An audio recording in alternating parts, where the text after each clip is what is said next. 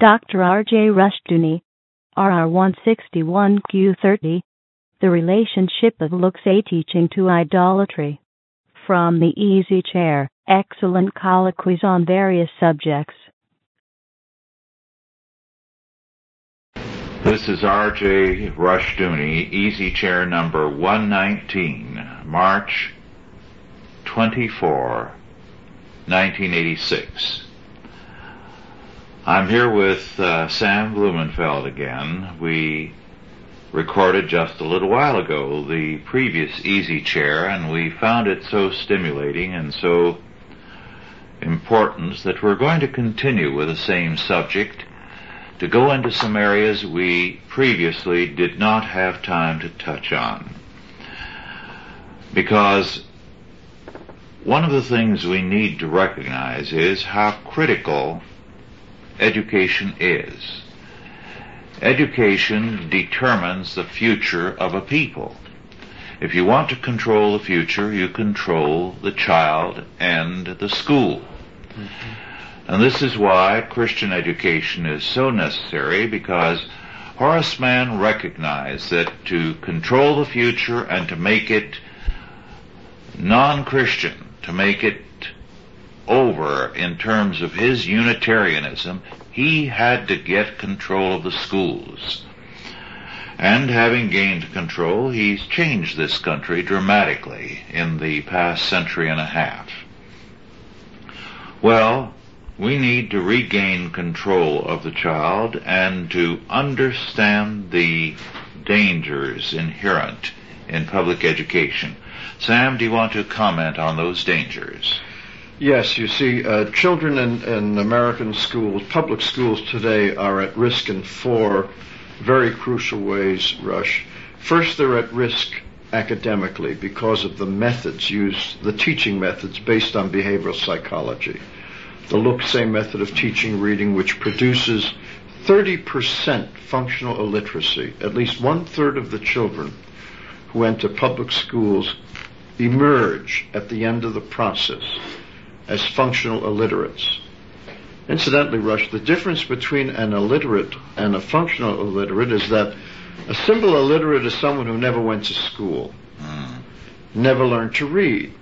But a functional illiterate is somebody who has spent as many as from 8 to 10 to 12 years in school and emerges after the process with a reading skill so abysmally low that he can barely function in our society as a literate human being, and therefore he might as well be illiterate. Mm-hmm.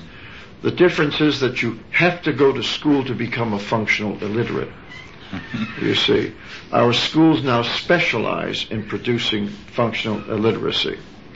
And it isn't easy for the schools to do this, because it's not easy keeping a person in school for 8, 10, or 12 years and making sure that that person doesn't learn to read. It takes quite a bit of effort. Well, of course, they've found that this is true even of university graduates. Yes. They've had one major scandal in the past few years when it was found that a number of the football players at a major university who had graduated could not read nor write. Yes, yes. This is, we know this to be true, and we're continuing to produce this high rate of functional illiterates. Just to give you an idea, Rush, of how devastating this whole process has been on the black community. In 1930, the illiteracy rate among urban blacks was 9.2%, which means that over 90% of the blacks in 1930 were literate. Today, the illiteracy rate among blacks is about 50%. Now, have the blacks lost the ability to learn to read in the interim? And the interesting thing is that today they have affirmative action, equal educational opportunity, billions of federal dollars in the schools, all kinds of civil rights victories, and yet you have this incredible decline in literacy. Yes. Among people who have been in this country for generations. You're dealing with 5th and 6th and 7th generation children, Americans. You're not dealing with people just off the boat. And yet these children have become so illiterate, there are so many black youngsters with no employable skills that they cannot fit in our economy. And so that's just part of the, that just shows you part of the devastation caused by the academic, by the methods used in teaching children to read in our schools. And we know that the black children can learn just as well as the white children. Marva Collins proves that every day in her school. And Russia had the great pleasure of visiting Marva's school when I was in Chicago a couple of weeks ago. And there I saw youngsters of 4 or 5 years old, learning vocabulary. They were learning words like preposterous, bacchanalian, claustrophobia, ostentatious, debonair. Can you imagine 4-year-old little black children learning words like debonair? Mm-hmm. Well, they're human beings like everyone else, and they have been given the gift of language by God. And so they have the same desires, the same need to communicate with God, and yet they've been denied this by our education system. They've been treated like animals by our education system, and now they are suffering such incredible poverty and disenfranchisement throughout the black community. It is one of the great scandals of our time that we have done this to people who were supposed to have been liberated by Lincoln in the Civil War, and yet these people now are probably worse off than they've ever been. Yes. I recall on one trip into the South, one parent saying with real grief, understandable grief, how her children who were in public school, high school, knew nothing about their past. And she asked them in shock when she became aware of how little they knew. Did they learn anything about Robert E. Lee? Mm-hmm. Didn't know who he was. Yes. Probably some old poop who lived 100 or so years ago. Yes. And she was shocked, and understandably so. Yes. Then, of course, there's so there is that academic risk, which is very real. In other words, you put your child in a public school, and there's a 30% risk of failure. Now, nobody in his right mind would fly on an airline with a 30% failure risk. No, that would cure a lot of people flying. Yes. It would be. As a matter of fact, Russia, the only place in America where absolutes are required are in the airline business, where they cannot risk using relativity. It just shows you how dependent our civilization is on accuracy and precision of thought and language and meaning, that you cannot play around with people's lives in such obvious spheres as in the aviation business. But you can get away with it in education, you see. Well, they'll get away with it in the airline business if these planners have their way, because in the Soviet Union, the fatalities and the crashes are enormous, but they will publish no statistics concerning them. That's true. They simply deny that plane ever flew or that flight existed. Yes. So if you have a loved one on a particular flight, that plane and your loved one disappears, and there's no official knowledge of any such person. I didn't realize that, but that's true. You never hear about crashes in the Soviet Union, except if they are so incredibly spectacular that they that somebody has seen them, or there are some witnesses. There's a very, very high rate, because when you take God out of a society, you do take meaning, and we still preserve it in some spheres. We have enough of the old character left. But we're going to lose it too. That's true. That's true. Well, then the children are also at risk spiritually in the public schools, because the schools nowadays are doing everything in their power to undermine the faith, the Christian faith of children in American public schools. And they do this through a variety of means. They do it through values clarification, sensitivity training, situational ethics, evolution, death education. Now, Rush, are you familiar with death education? Yes, it's a horrifying fact. Why don't you go into it? Because all right. I think most people are not aware of the fact that there is such a thing in our schools today, all over the country, as death education. It isn't always labeled that in the classroom, but that's what it is. Yes. And what it entails is this. They take children to cemeteries, funeral parlors. At one speech I gave, a mother came up to me and told me that her daughter had actually watched a mortician embalm a corpse, that this was part of their visit to the funeral parlor. And I've heard stories of children trying out the coffins in these funeral parlors. The children then, of course, write their own obituaries. They write suicide notes. They discuss suicide at great length. And forms of killing oneself. How to commit suicide, when to commit suicide, and reasons for committing suicide. And why death is just as good as life. Exactly, exactly. And and this increasing rate of teenage suicide, I believe, can be attributed to some degree to this teaching of death education, because both began... the rise in the teenage suicide rate it coincides with the insertion of death education in the schools. And it's interesting, Rush, that wherever you've had these suicides and the newspapers have written about them, no mention has ever been made of death education. They call in all kinds of psychiatrists and psychologists to deal with this problem, and we know it's a spiritual problem, and yet they will bring in seculars, psychologists to lecture the students and to discuss suicide at length, but no mention is ever made of these death education courses that are given in the schools.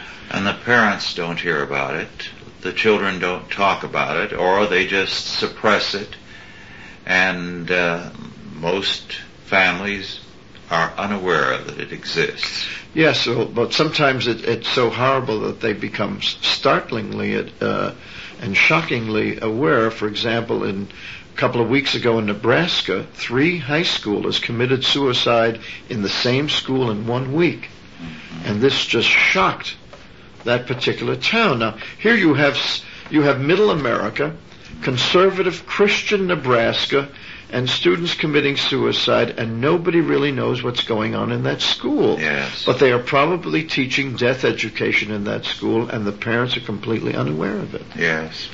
Now, in addition to death education, you've got Dungeons and Dragons, which is now taught in the schools.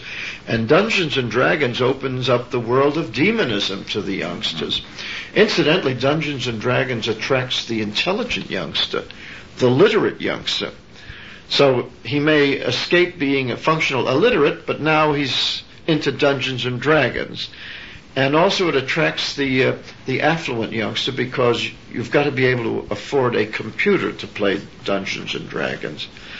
Now, Dungeons and Dragons deals with its role-playing with demons, magic, wizardry, spell-casting, spirit-raising, and, of course, devil worship. And now we have growing numbers of satanic cults in public schools. I received a call from a young lady the other day after I was on a talk show, a young Christian girl who was a senior at high school, who told me that there is a devil worship cult in her school. Mm-hmm. I imagine by now that in every high school in America you have groups of youngsters who are into devil worship. As a matter of fact, John Lofton was telling me how some of the girls in his neighborhood, these young ladies were going into the basement and holding seances mm-hmm. and raising spirits. They are, dealing with demons. This is not kid stuff. Mm-hmm. These youngsters are playing with fire.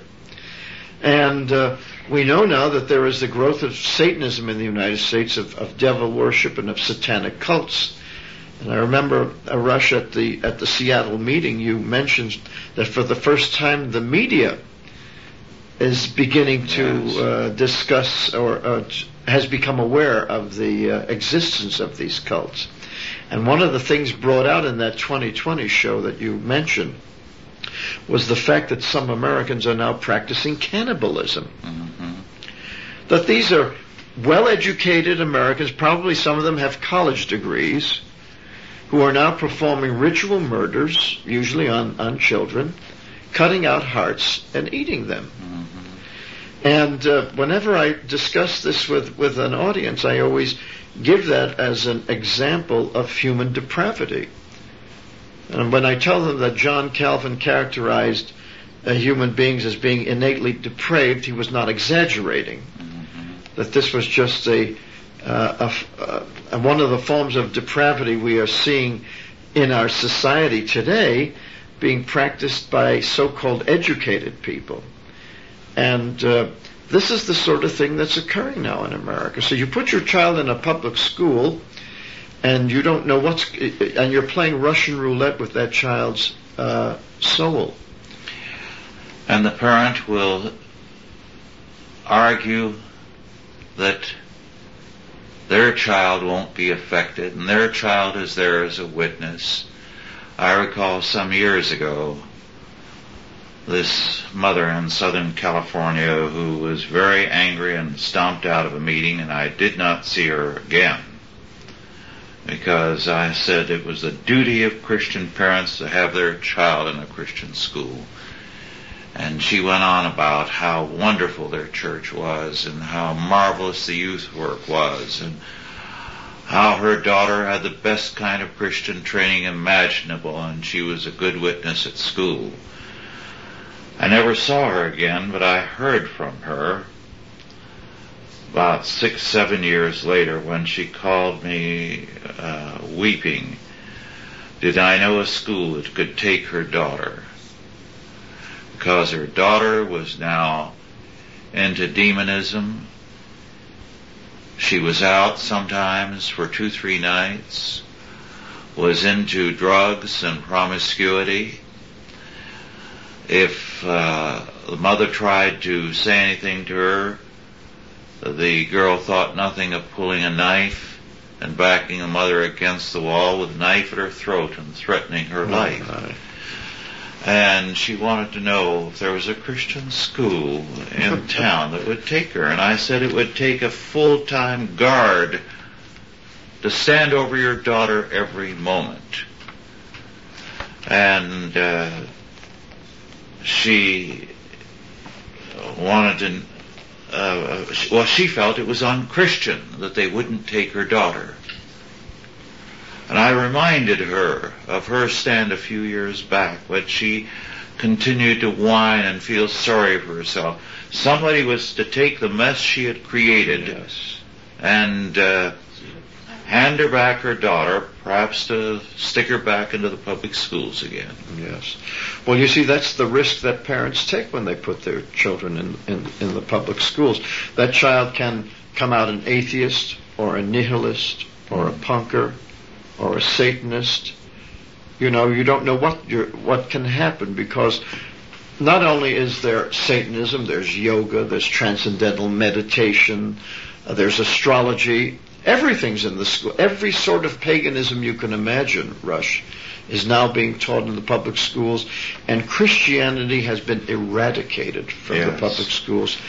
As a matter of fact, Professor Paul Vitz of New York University recently completed a survey of American textbooks, and he found that the textbooks have been completely rewritten by the humanists, and that every vestige of Christianity and patriotism have been removed from the schools. I was told that from the textbooks by a teacher in the Deep South once when I spoke on the necessity for Christian education at the request of the pastor.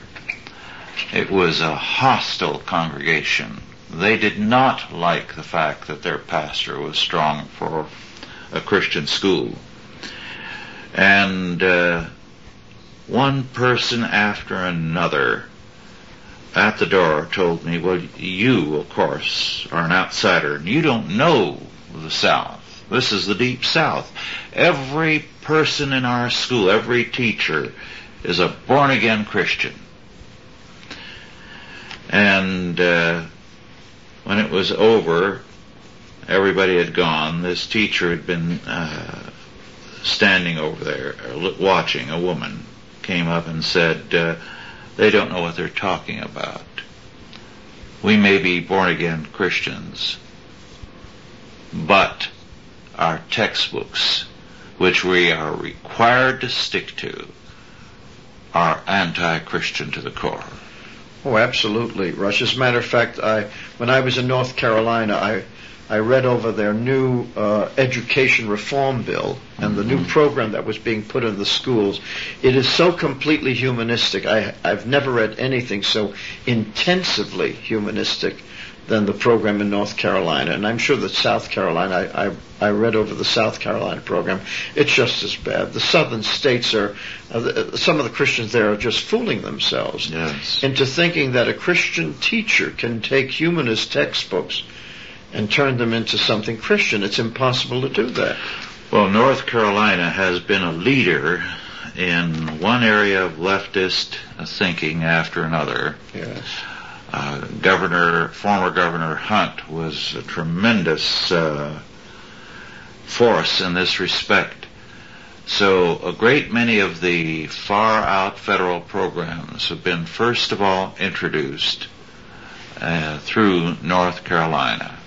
And yet it has a very conservative population that is not at all aware of what's going on and what that famous triangle with its educational institutions and research centers has been doing to the state. Yeah, it's a very powerful force, and of course the North Carolina Education Association is part of it. Mm-hmm. And it's interesting, all of these reform bills that have been passed by the various states supposedly to achieve educational excellence are going to do just the opposite. Mm-hmm. All they're achieving is more humanism. They're putting more humanism in the schools under the guise of achieving excellence. But not a single one of these programs that I've read even mandates the teaching of intensive phonics to correct the reading problem. Not a single one of these programs makes even the slightest effort to change the way reading is taught in these schools. And so how can you believe that they're anything but a ruse and but another deception on the part of the educators to lead the American people in the direction they want them to go? I often meet people who are very, very staunch Southerners, some of whom feel that the Yankees are out to do the South End. But believe me, there is, and never has been, anyone, including General Sherman, who's done more damage to the South than their own schools headed by their own people.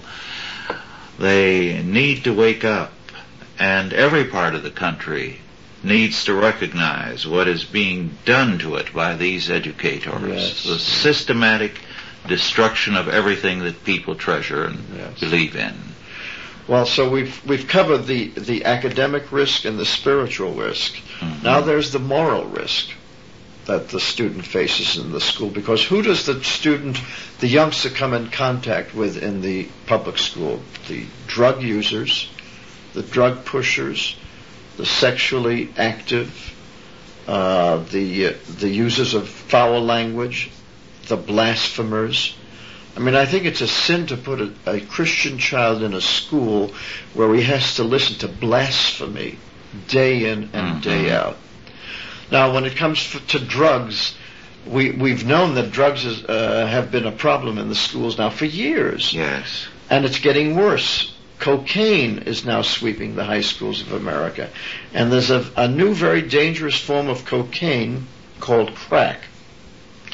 It's a highly concentrated form that can be smoked and is very cheap and is immediately addictive. It's addictive on first usage. Mm.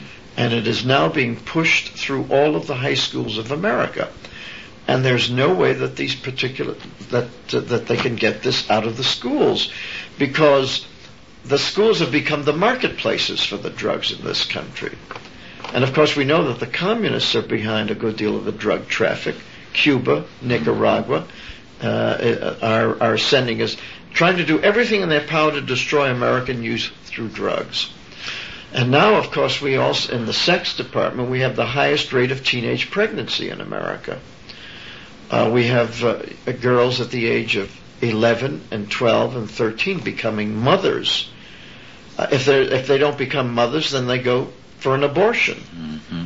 And it's devastating for a 12-year-old girl or a 13-year-old girl to have an abortion, because the idea of killing one's own child stays with that person for that person's entire life.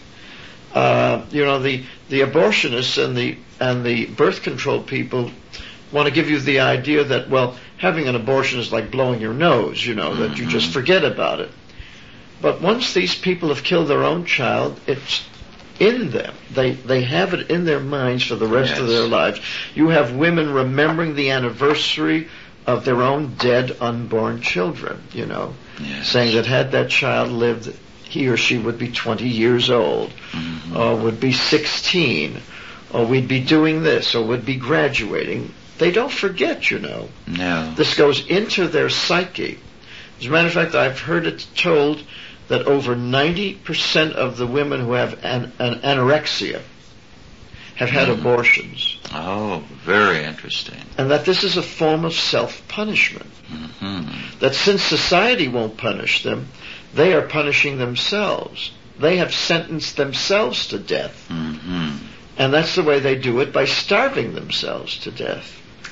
It's an incredible development, but people seem to think that women, millions of women, can have abortions and not suffer any spiritual or physical consequences. Yes. And we are exposing our young people to this, because what the solution that the educators are now offering for the high number of pregnancies in the schools?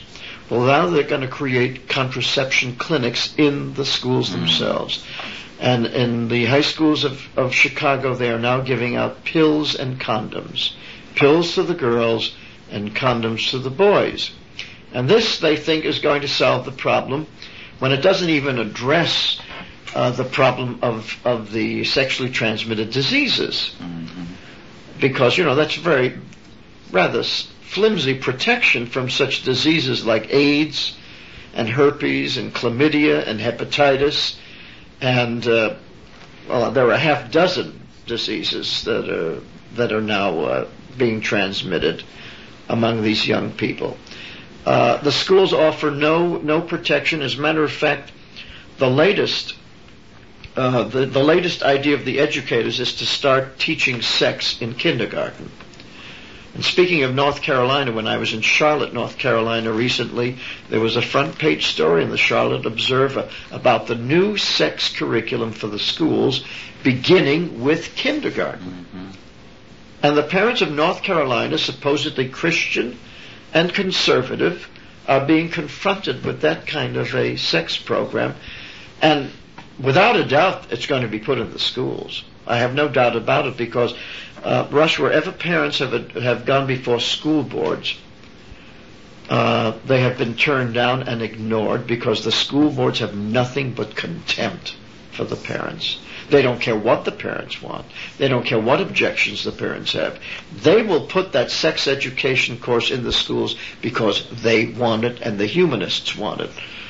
Part of their program to destroy the young lives, these young lives. And then you add to that the blasphemy and the foul language, and it's just horrendous. Yes. Sam, back in the early 50s, there was a young man in Los Angeles who, in high school, was a drug dealer. He was a major drug dealer. His territory covered the entire school and some of the grade schools. And he told me, and his goal at that time was to become a major leader in the mafia. And he was on his way up until he got tripped up by Jesus Christ. Mm-hmm. But he told me point blank that there was not an urban high school in the United States in the early 50s that did not have a drug dealer in every classroom, nor a grade school that did not have at least one drug dealer among the students. Yes. On the campus. And things are much worse now. Oh, yes. Yes, they're getting them at a younger age, too. They are getting them in grade school now. Yes. They're starting to get them at a younger age. And it's so frightening that I can't imagine why parents are surprised when something happens to their children in the mm-hmm. public schools. I mean, what do you expect if you put your child in a cesspool? He's going to come out, you know, dirty. Too many of them remember the public schools as they knew it. Yes. And refuse to believe that a thing has changed since they were young. Well, it has changed drastically. You know, Rush, when I started substitute teaching in 1970 in the high schools and junior high schools of Quincy, Massachusetts, I hadn't been in a high school in 25 years, and I was absolutely shocked by the changes that had taken place since from 1945 until 1970. Just the whole atmosphere, the slovenliness of it all, the intellectual slovenliness. That's what shocked me, is the complete decline in standards. And of course, it's much worse now. Yes. Today, the youngsters learn absolutely nothing, and they're under such risks. You see, so when you look at the risk in drugs and sexual promiscuity, you wonder how parents can put children in that kind of an atmosphere. Now they say that, well, Christian schools are not perfect. Well, of course they aren't, but at least the risks are reduced. Yes. Every few years, the state educators tell us they've turned the situation around. Oh, yes. And that things now are better, that quality education has come in, and so on. I know that when Sputnik went up in the 50s, we were told that this was what had awakened American education to necessities for a change, and that therefore from now on we were going to see quality education in yes. our schools. We've only declined further. Oh, yes. When they produce a good test result periodically, it's because they have lowered the quality of the testing. Yes. As a matter of fact, this recent all of a sudden, Secretary Bennett was jubilant because the SAT scores went up a few points. Mm-hmm. But what he wasn't telling the American people is that all of these youngsters are now taking special courses on how to pass the SATs. And not only that, but the youngsters who are taking the SATs are supposed to be the best. Mm-hmm. They're the ones going to college. And what that simply indicates is that the youngsters are doing a little better this year than they did last year. But it says nothing about those at the bottom. Yes. The 1/3 who are just ejected as functional illiterates, and the 2/3 who are ejected as sort of semi-literate.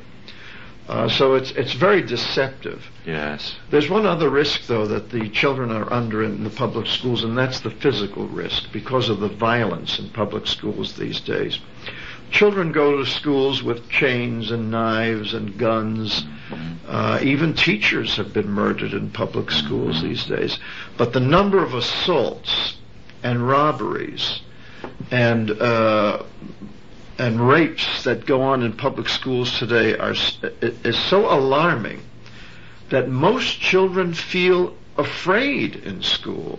They really are physically afraid in school. And so, Rush, if you add up all of these risks, the academic risk, the spiritual risk, the moral risk, the physical risk. You ask, how can a Christian parent in his right mind put a child in a school with so many risks? Yes. I mean, if the child doesn't become a functional illiterate, he's liable to become a Satanist. If he doesn't become a Satanist, he's liable to get involved with drugs and become a drug addict. And if he manages to escape all of that, then he's liable to get hit over the head. You know, so you're really, the parent is really playing Russian roulette with that child's life by putting a child in that kind of demonic, satanic atmosphere. Well, the first step then is to take our children out of the public schools and put them into Christian schools or have homeschooling. Yes. Then what? Well, then once you remove the children, you've also got to remove your support, your financial support. You see, the humanists only want two things from the Christians of America. They want their children and their money, mm-hmm. and most Christians are giving them both. Well, who do you think's going to win this war if Christians keep giving the enemy everything they want? If Christians are going to win this, they're going to have to take their children back. They're going to have to educate their children themselves in good Christian schools or in home schools, and then they're going to have to withdraw their financial support. Now, how are they going to do this? Well, they've got to go to court en masse in a huge class action suit and simply claim that it is unconstitutional and unfair to force Christians to pay for atheist education in the public schools. Yes, and I've heard some very fine legal minds say this, that if Christians would start malpractice suits against the public schools in different parts of the country, especially if they would finance a parent who has seen a disaster in his own home, they would lose a number of cases. But they would sooner or later get a judge whose own family situation had been one of disaster because of the public schools, or perhaps his grandchildren. Yes. And he would give a favorable verdict. Right. And the public reaction would be so overwhelmingly favorable, it would be hard to overturn such a decision. Oh, yes. Because there are millions of parents who've seen their children ruined by the public schools. There are millions of parents themselves who have been ruined and would like nothing better than to get back at the system that has either crippled them intellectually or, you know, made them into total non-entities when it comes to learning.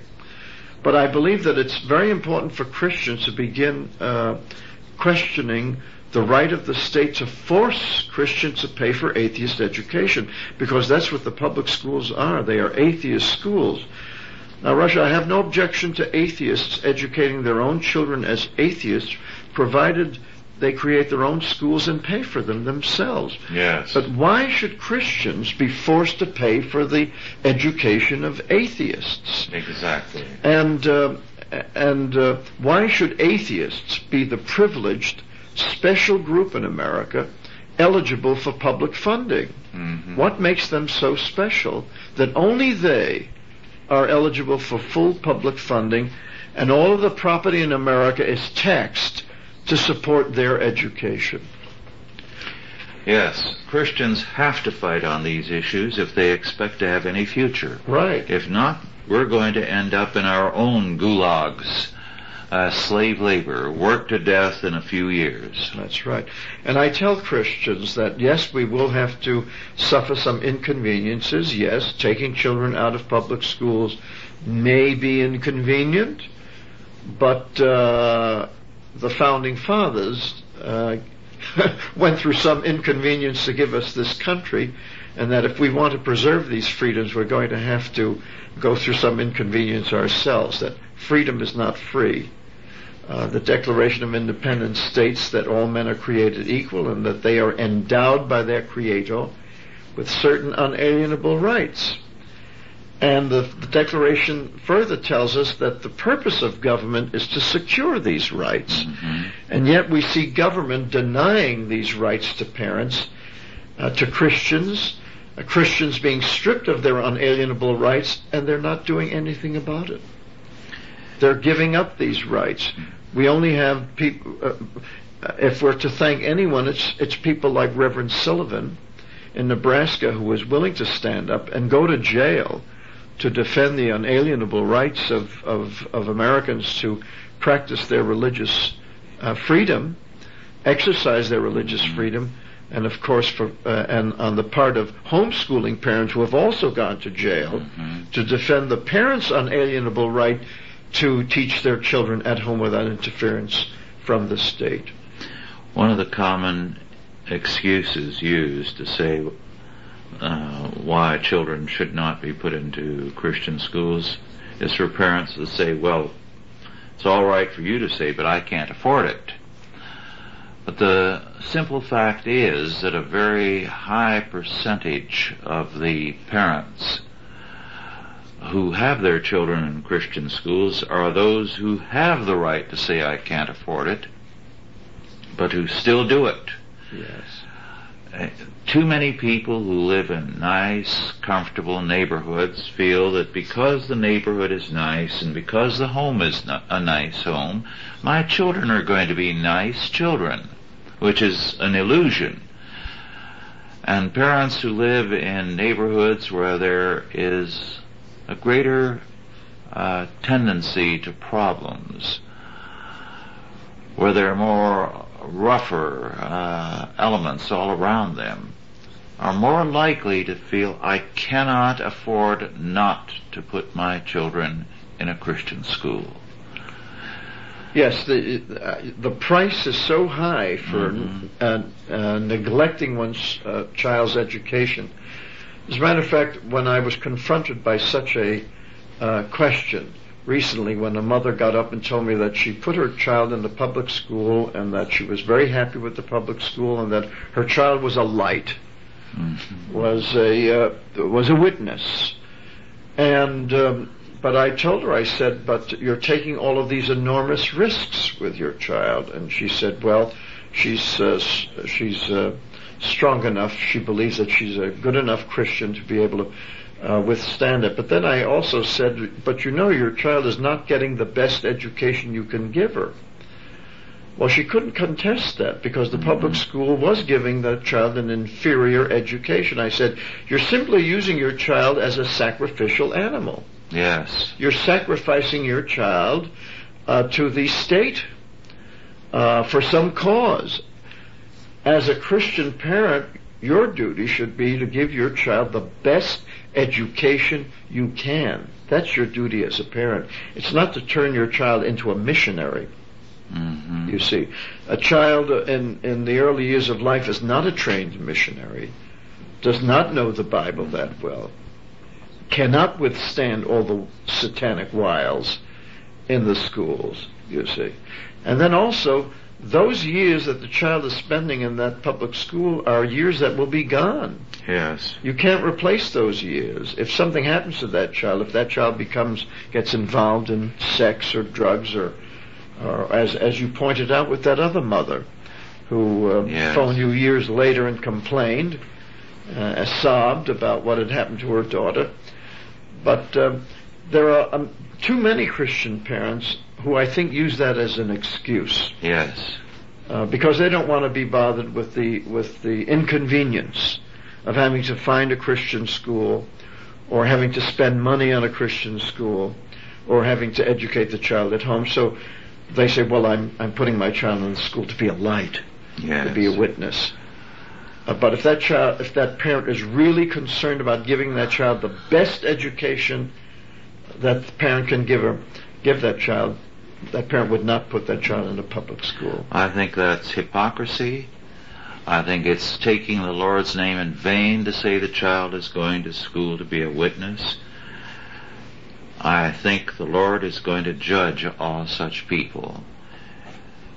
He would judge them less severely if they said, I don't feel my child is worth sacrificing for, so I'm going to sacrifice my child, so my lifestyle is not changed. Yes. But that, to my mind, is the thing we've got to work on. You know, what disappoints me most is the lack of interest on the part of so many Christian ministers. Yes. In getting their children, the children in their congregations, into Christian schools, or their own children, or their own children, right? Because so many of these ministers are more interested in respectability and being on the good side of the local school board. And being on speaking terms with the superintendent, yes, rather than caring for the souls of these children who are exposed to all of these horrible satanic influences in the public schools. And there will be casualties. There's no doubt about it. There are casualties every day, suicides and drug addiction and Satanism and pregnancies. And assaults.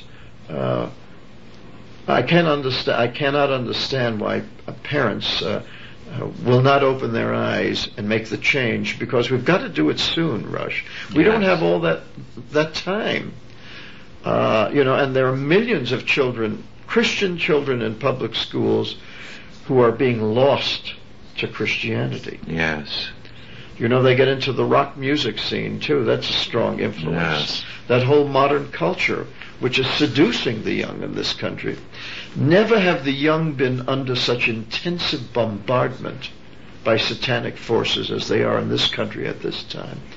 In every possible way, you know, from wherever you look, in whatever direction, what they read, what they see on television, what they hear in the music, it's coming at them from all sides. And if we don't give these youngsters the armor of God, they're not going to be able to survive in this period. And for parents to believe that those children can, are invulnerable. I mean, that's like believing that infants are invulnerable to disease. Yes. Well, the sad fact is, not only are the youth exposed to rock,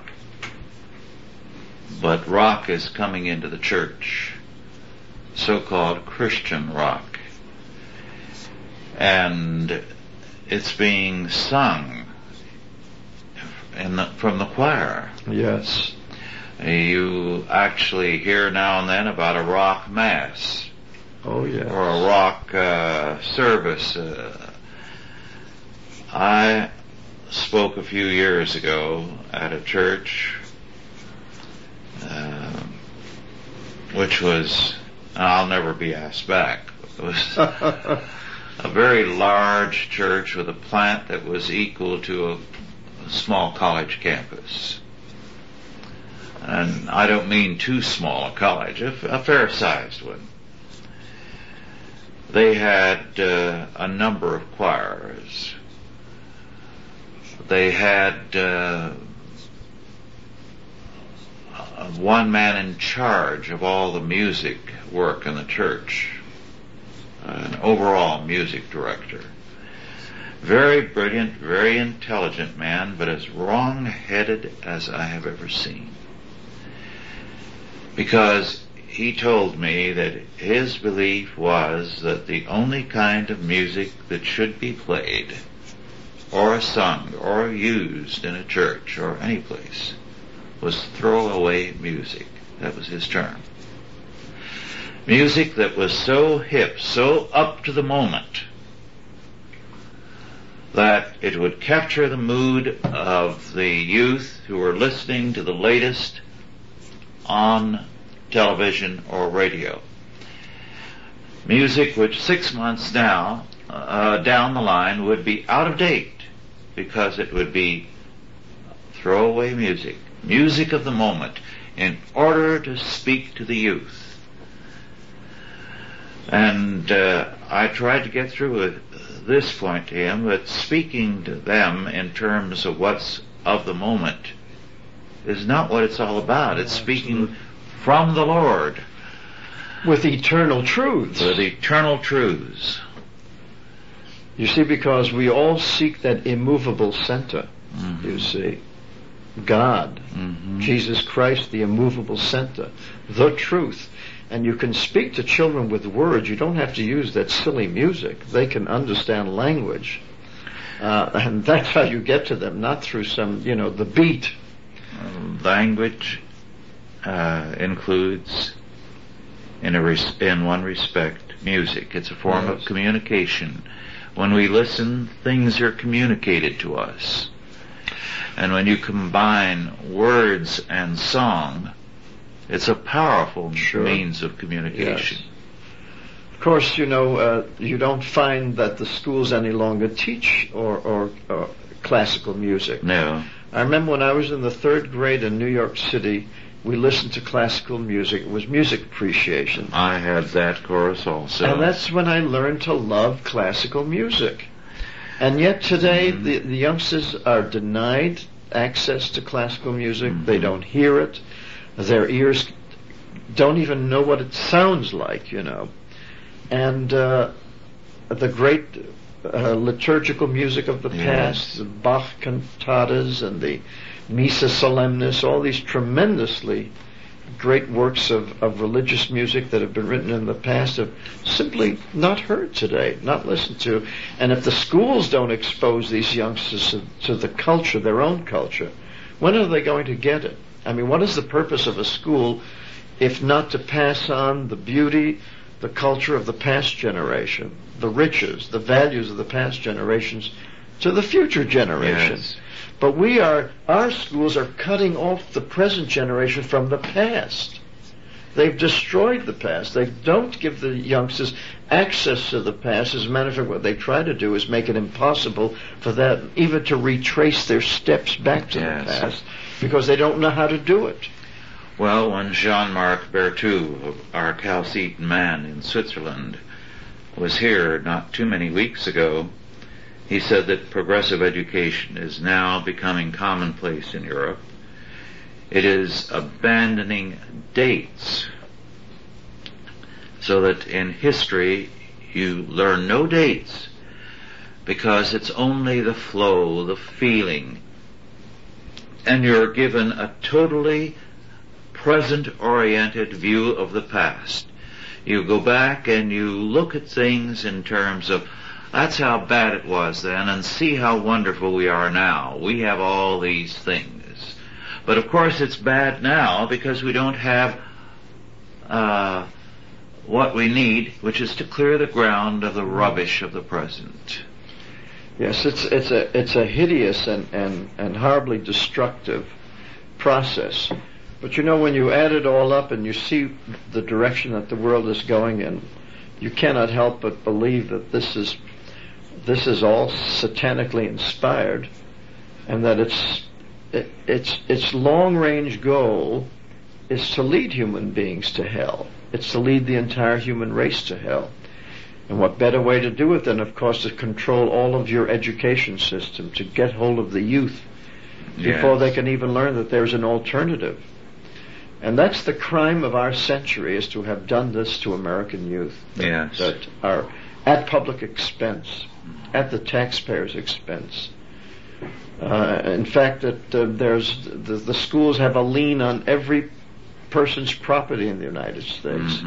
They've undermined the integrity of private property, which of course is also part of the Marxian plan, the abolition of private property.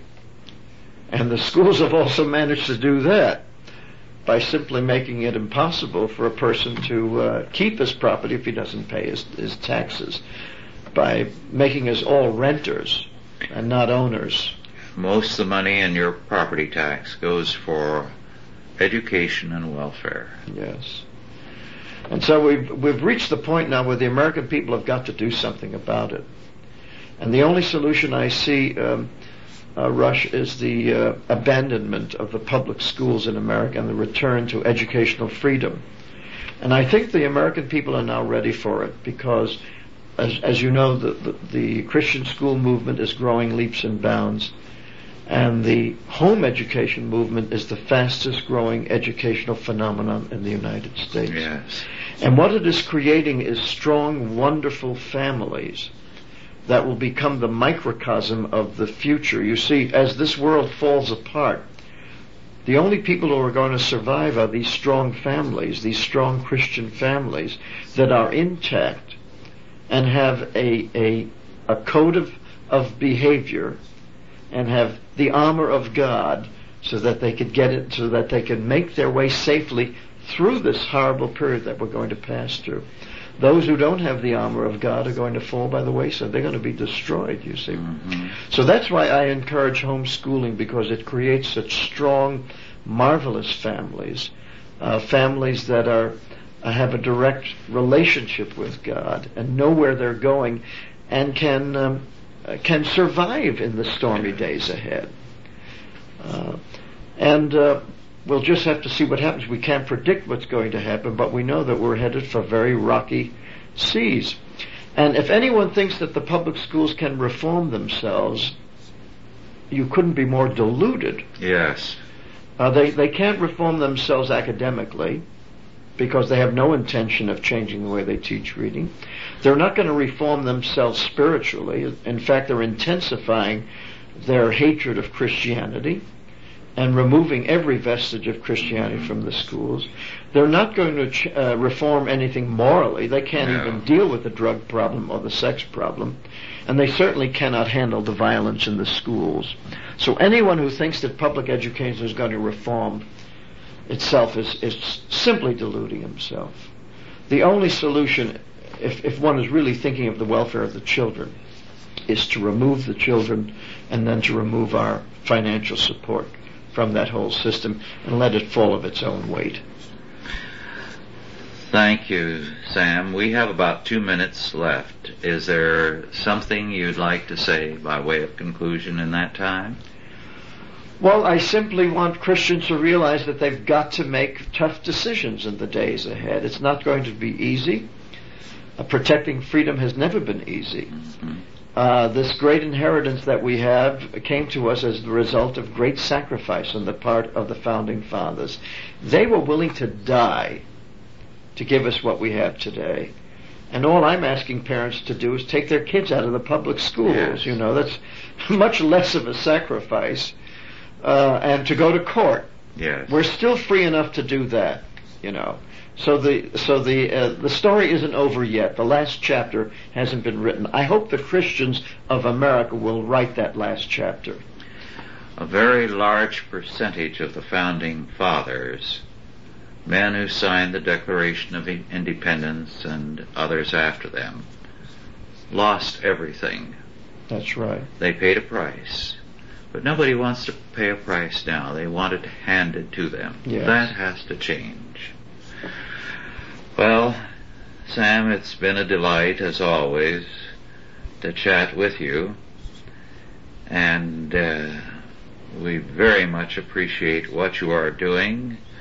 We're proud to have you as one of us. And we thank you for the time you've taken to share these things with those who hear our easy chairs. Well, thank you, Rush, very much. Well, thank you all for listening, and God bless you. Authorized by the Chalcedon Foundation. Archived by the Mount Olive Tape Library. Digitized by ChristRules.com.